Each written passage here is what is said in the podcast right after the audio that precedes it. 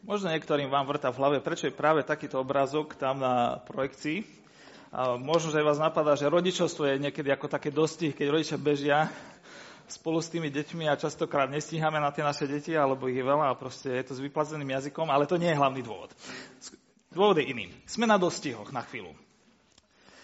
Stavkový špekulant sa pred závodom ponevieral pri štartovacej zóne. Všimol si tam je zvláštnu vec. Kňaza, normálne oblečeného, teda tak ako má byť, kňaza, ktorý vstúpil na trať a prišiel ku jednému z tých koní a ho požehnal. Sleduje tento stávkar, že čo to bude. Tento kôň nemal veľké predpoklady na víťazstvo, ale závod vyhral. V ďalšom kole opäť náš špekulant sleduje dianie a znova vidí to istého kniaza, ako vstupuje na trať a predtým, ako kone vyštartuje, príde k jednému, ktorý znova nemal vysoké papierové predpoklady, ho požehnal. On si vraví, a naposledy vyhral ten kôň, ktorého požehnal, možno by som mohol skúsiť vsadiť niečo aj na tohto konia. A tak spravil, vsadil malú čiastku. Kôň vyhral. Pri treťom závode sleduje špekulant, čo robí kňaz. A znova vidí kňaz, prichádza ku koňom pred štartom a jedného koňa požehnáva. Znova takého nefavorizovaného. Ale si povedal, tak dvakrát to už vyšlo, možno to vidieť aj tretíkrát, tak vsadí, vsadí väčšiu čiastku peňazí. A čuduj sa svete, kôň vyhral. Pri štvrtom štarte už si zrátal náš gambler, koľko má reálne prostriedkov, ktoré môže vsadiť.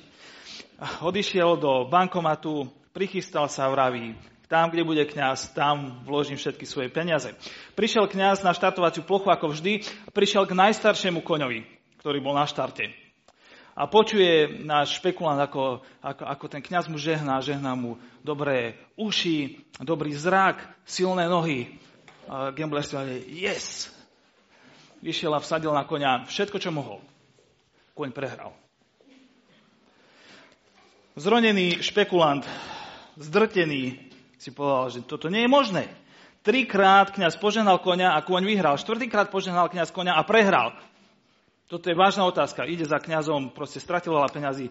Prosím vás, dôstojný pán, čo sa stalo? Trikrát ste požehnali koňa, ktorý nemal predpoklady na víťazstvo, vyhral. Štvrtýkrát som vložil všetko, čo som mohol na koňa, ktorého ste požehnali a prehral. Kňaz sa na neho súcitne a smutne pozrel a vraví, viete, to je tak, keď niekto nerozlišuje medzi obyčajným požehnaním a posledným pomazaním.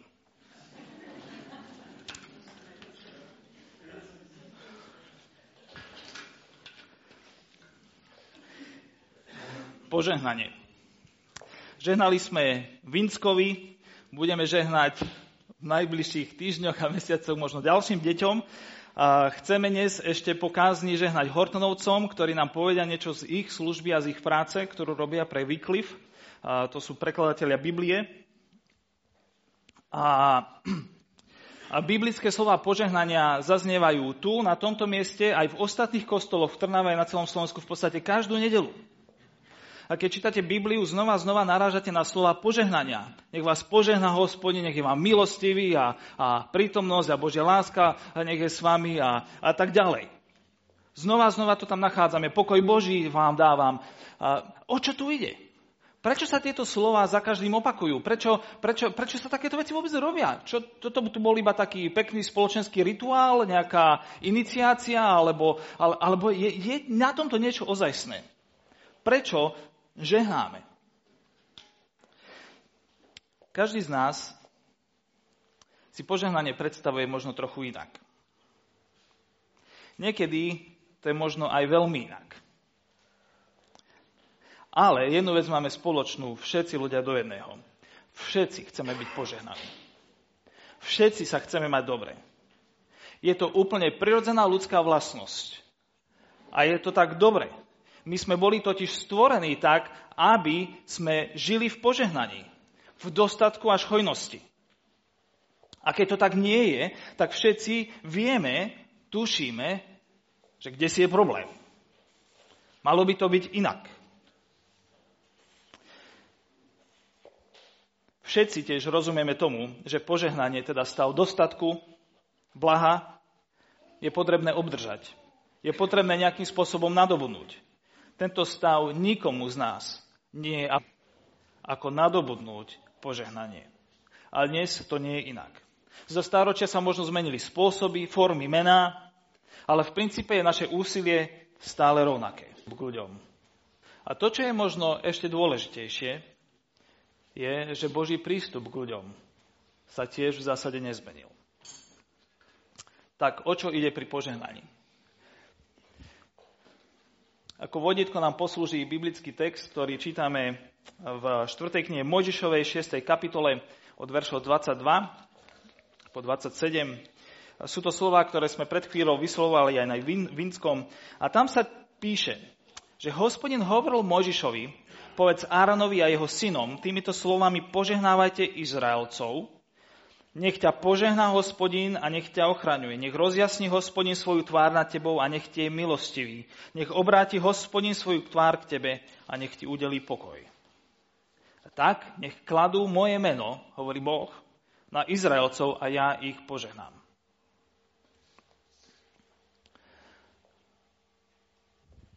Chcem sa pozrieť s vami na tri veci. Prvá je objekt požehnania, alebo teda, že kto má byť žehnaný druhá je obsah požehnania, ako má byť žehnaný a tretia je dôvod žehnania, prečo má byť vôbec niekto žehnaný. A my, Pane Bože, v tejto chvíli prosíme o to, aby si nás tiež požehnal aj pre túto chvíľu, aby keď sa na chvíľočku ideme zamyslieť nad Tvojim slovom, aby sme tiež mohli zažiť Tvoje požehnanie a Tvoju prítomnosť a Tvoje pôsobenie. Aby to bolo užitočné. Amen. Takže objekt požehnania. Keď Boh stvoril svet, stvoril ho ako dobrý. A svoje stvorenie čítame, že požehnal. No došlo k tomu, že človek sa rozhodol pohrnúť Bohom, zhrešil a hriech narušil život v Božom požehnaní. Viacerí aspekty Božieho požehnania sa stali nedostupnými. Človek bol vyhnaný z raja ale napriek tomu Boh v mnohých ohľadoch priebežne žehná všetkým. Matúšovi 5 čítame, že on dáva vychádzať slnku na zlých aj na dobrých a zosiela dáž na spravodlivých a na nespravodlivých. Existuje niečo ako univerzálne Božie požehnanie, ktoré je dostupné všetkým ľuďom na tejto zemi. A Boh nám je v tomto dokonca príkladom, hovorí Ježiš, aby aj my sme boli prajní a žehnajúci voči ľuďom vokol nás, dokonca aj voči tým, ktorí sú k nám neprajní. No napriek tomuto všetkému, že existuje takéto univerzálne Božie požehnanie, existuje aj špecifické Božie požehnanie, ktoré nie je automaticky dostupné vždy, všade a každému. A práve slova, ktoré sme čítali v štvrtkine Možišovej, predstavujú špecifické Božie požehnanie, ktoré bolo adresované špecifickej Božej skupine a tam malo byť realizované. Komu? Izraelcom. Čítali sme, že tieto slova požehnanie mali byť vyslované nad Božím ľudom. A keď sa pozrieme na historický kontext, bol to ľud, ktorý Boh si vyvolil, ktorý zachránil z Egypta, teda z režimu, v ktorom vládal bezbožnosť, viedol ich cez púšť a viedol ich do zaslúbenej zeme. Mal pre nich miesto, špeciálne miesto, kde oni mali zažívať Božiu prítomnosť a Božiu starostlivosť. A tak by sme mohli zovšeobecniť, že Božím ľudom sú tí, ktorí zažili moc Božiu zachraňujúcu. Tí, ktorí boli zachránení z bezbožného režimu. Či už to bol Egypt, alebo potom v Novej zmluve bývame zachránení skrze Ježiša Krista z, zo sféry života, v ktorej nezažívame Božie požehnanie, v ktorej zažívame proste silu hriechu aj zla. A môžeme byť to zachránení. Boli to ľudia, aj dnes sú v Božom ľude ľudia, ktorí žili v reálnom vzťahu s Bohom. Možno nie vždy zažívame extrémnu blízkosť s Bohom, ale bol tam reálny vzťah, bol tam, bola tam reálna komunikácia. Boh hovoril k ľudu a ľud hovoril k Bohu. Boli to ľudia, ktorí prijímali Božie slovo a aj, je, aj Božie praktické vedenie, ako cestovali púšťou. A to platí aj dnes. V Božom ľude sú ľudia, ktorí prijímajú Božie slovo, nechajú sa ním formovať a nechávajú sa ním viesť, či prechádzajú krásnym alebo ťažkým obdobím. A boli to ľudia, ktorí žili vo viere v Božie zaslúbenie. Žili v presvedčení, putovali púšťou v presvedčení, že Boh keď slúbil, tak to naplní. Že on naozaj, Boh sám má miesto pre nich ako spoločenstvo, aj pre nich ako jednotlivcov, miesto na tejto zemi, kde oni môžu spočinúť svojou existenciou a tam presne im bude dobre. Tak ako nikde inde. A toto je charakteristika, ktorá sprevádza ľudí, ktorí pážia do Božieho ľudu aj dnes. Sú to ľudia, ktorí vedia žiť Božím zaslúbením a vidia, že Boh pre nich vytvoril a im dáva miesto, kde môžu svoju existenciu spočinúť. A mať sa tak, ako nikde inde. Lebo to je miesto, ktoré majú od Boha. Samozrejme, tak ako vtedy aj dnes, sú ľudia aj v Božom ľude, ľuďmi mnohých chýb, a preto im hneď od začiatku Boh deklaroval, že proste majú na výber dve cesty. Môžu ísť cestou, že sa budú pridržať hospodina, že mu budú dôverovať, že budú nasledovať jeho, jeho vedenie a budú príjmať jeho prítomnosť a že budú zažívať požehnanie, ktoré plinie z jeho prítomnosti, ktoré plinie z pravdy a z krásy a z dobrotu, z dobroty, ktorú Boh má. Ale na druhej strane môžu Božou existenciou, prítomnosťou a vedením pohrnúť a automaticky to bude znamenať, že sa dostavia životné komplikácie a že prídu o požehnanie, ktoré plinie z toho, že Boh je s nimi. Ako vytlačia do svojho sveta, tak jednoducho ho vytlačia aj s vecami, ktoré on spôsobuje. To neznamená, že Boh je neprajný. Znamená to to, že bez Boha niektoré veci nie, sú jednoducho možné. My zažívame teraz teplé obdobie a všetci vieme to, že mať 22 stupňov v byte v týchto letných dňoch bez klímy je problém. Môžete mať otvorenú chladničku aj mrazničku, ale asi 22 stupňov nedosiahnete. Potrebujete klímu. Proste ide to tak. A rovnako je to s Bohom. Proste ak máš Boha, tak máš veci, ktoré z Neho plynú. A ak nemáš Boha, tak prichádzaš o veci, ktoré plynú z Jeho prítomnosti. A naozaj sa to stalo v Božom ľude a deje sa to bohužiaľ aj dnes. Pri mnohých ľuďoch, ktorí zažívajú kontakt s Bohom, že časom sa môže tento vzťah medzi nimi a Bohom vytratiť a dochádza k pohrnutiu. A, a dokonca nastal taký stav s Izraelom, že dokonca proroci, samotní Židia, až napríklad v prvej kapitole. A ja nie som váš Boh. Až tak ďaleko to môže zájsť.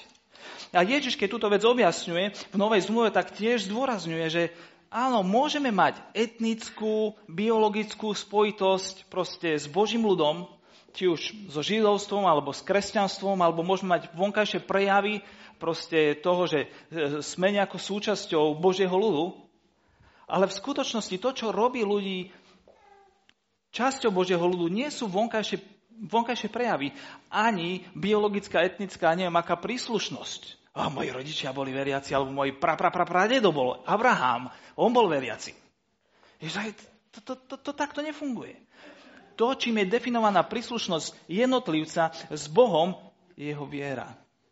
Ježiš hovorí, ako otec je váš Abraham, robte skutky ako Abraham, žite vierou ako Abraham a budete jeho ozajstnými synmi.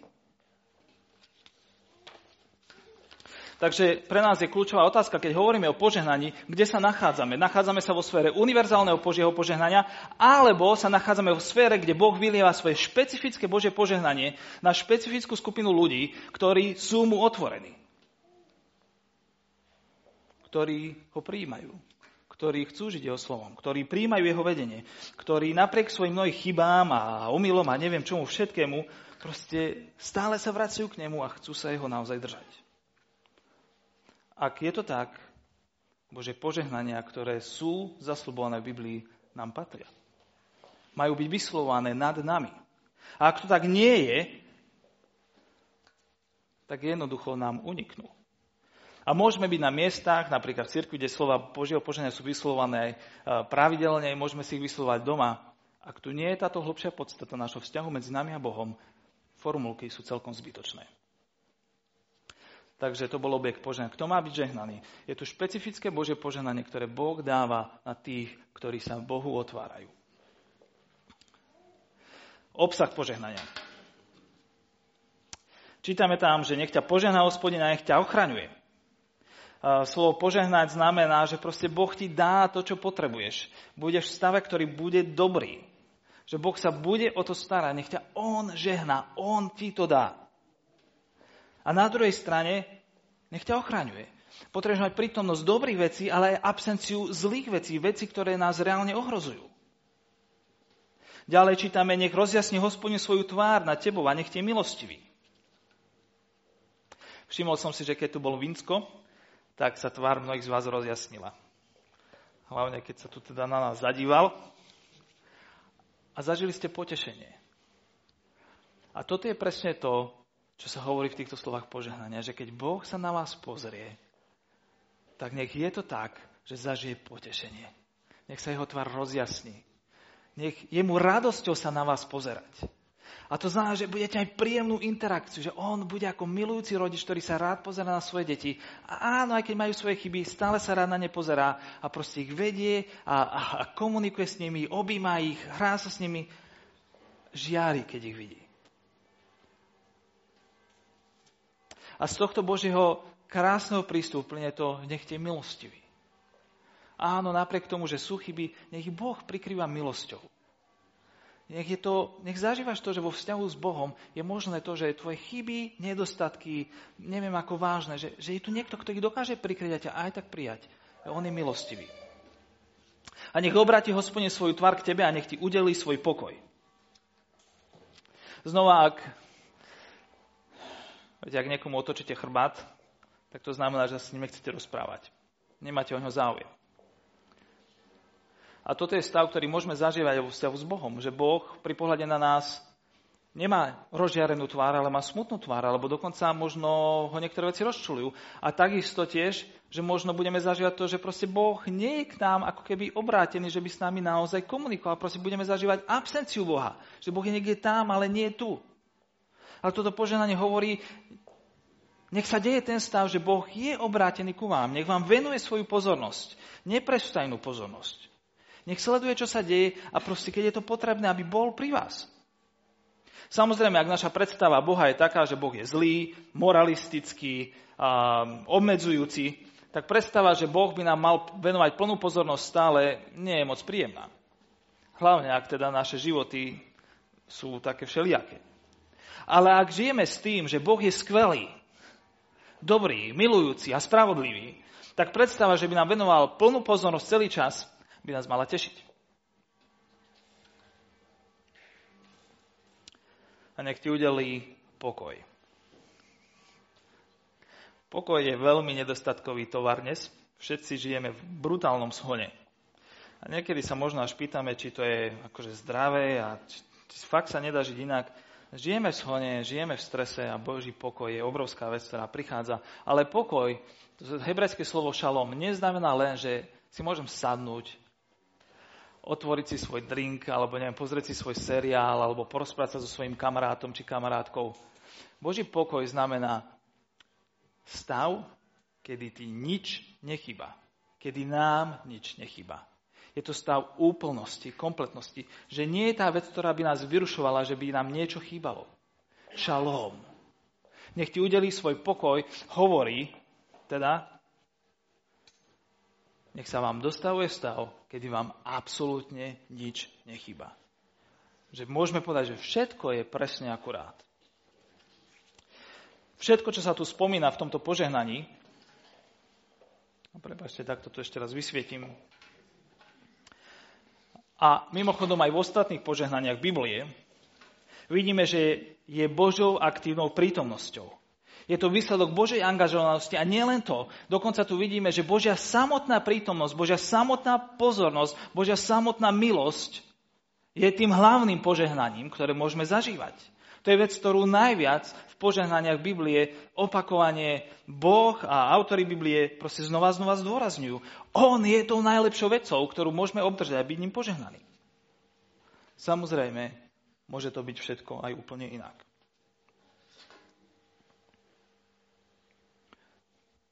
dôvod požehnania. Prečo byť žehnaný?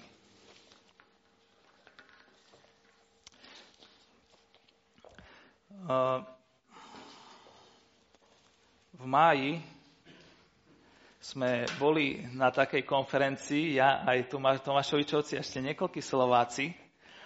A pravdu povediac, ja sa priznám, že nie vždy sa mi chce chodiť na tie niektoré tie kresťanské konferencie, lebo človek po niekoľkých rokoch si povie, že už veľa toho aj počul a občas tie zariadenia nie, nie sú úplne také, že najpriťažlivejšie. A samozrejme človek sa veľmi rád stretne znova s ľuďmi, ktorých dávno nevidel a tak ďalej. Ale objavila sa tu taká možnosť ísť na jednu konferenciu do Belehradu, do Srbska. A, a tak teda som mal pocit, že by to bol dobrý nápad tam ísť. A tak sme tam išli. A večer predtým, ako sme odišli, som si prvýkrát otvoril stránku, že kam to vlastne ideme, do akého hotela. No tak som sa pozrel na stránku a našiel som tam takéto fotky, tak som si povedal, že si ľudia, že to, to nevyzerá zle.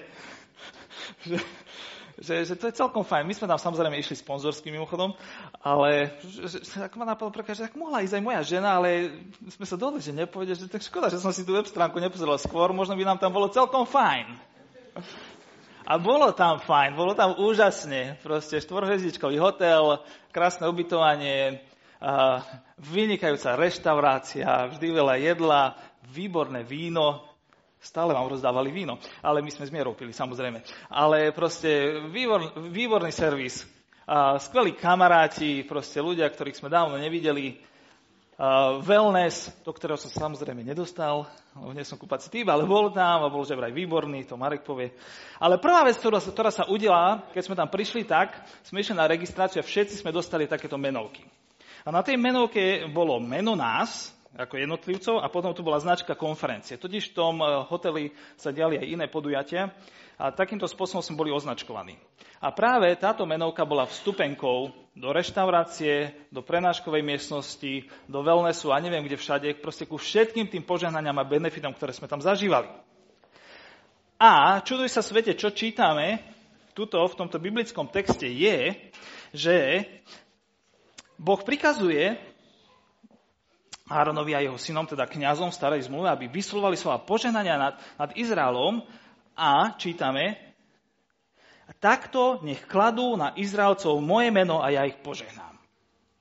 Takto nech kladú na Izraelcov moje meno a ja ich požehnám. Aj na nás položili na tej konferencii meno svojej, svojej organizácie. Každý sme to mali na sebe a proste aj naše meno tam bolo aj ich. A vďaka tomu sa nám otvorili brány k požehnaniam, ktoré sa na tom podujati diali. Samozrejme, tým hlavným požehnaním, ktoré sme tam mali, bola účasť na tých prednáškach a proste v tých vzťahoch a tých konverzáciách, ale toto nám bolo. A Boh vraví, že toto je spôsob, aký Boh požehnania, príjmanie slov požehnania je spôsob, aký my príjmame Božie meno nad svoje životy. A otvára to bránu k požehnaniu. A samozrejme nie je to len o tom, že máme štítok, že sme Boží ľud, alebo že sme súčasťou proste spoločenstva Božieho ľudu. Je to aj o tom, že proste my keď sme tam boli, tak sme boli aj formovaní tým, čo sa tam dialo. A to bolo súčasťou toho požehnania, že proste sme tam nasávali, prišli sme v niečom trochu iný. A keď Boh kladie na nás svoje meno, proste keď nám hovorí o svojej dobrote, aký je, ako nás chce žehnať, v podstate robí tiež to, že nás pretvára. Lebo meno neznamená len, že sa volá Jahve, hospodin alebo Boh. Meno znamená tiež charakter. A keď my prijímame slova požehnania, vidíme a hľadíme na Boží skvelý charakter pri tom, ako sú tieto slova vyslované, tak vidíme, že Boh je skvelý a Boh nás tým transformuje a, a, a mení nás na ľudí, ktorí sa stále viac podvajú jemu. A keď sme otvorení vierou slova požehnania, tak proste sa začínajú veci diať. Sú to slova vyslované na základe jeho vôle, na základe jeho príkazu a v jeho mene. Čo sa deje vo firme, keď majiteľ či šéf povie, že niečo bude tak a nie tak?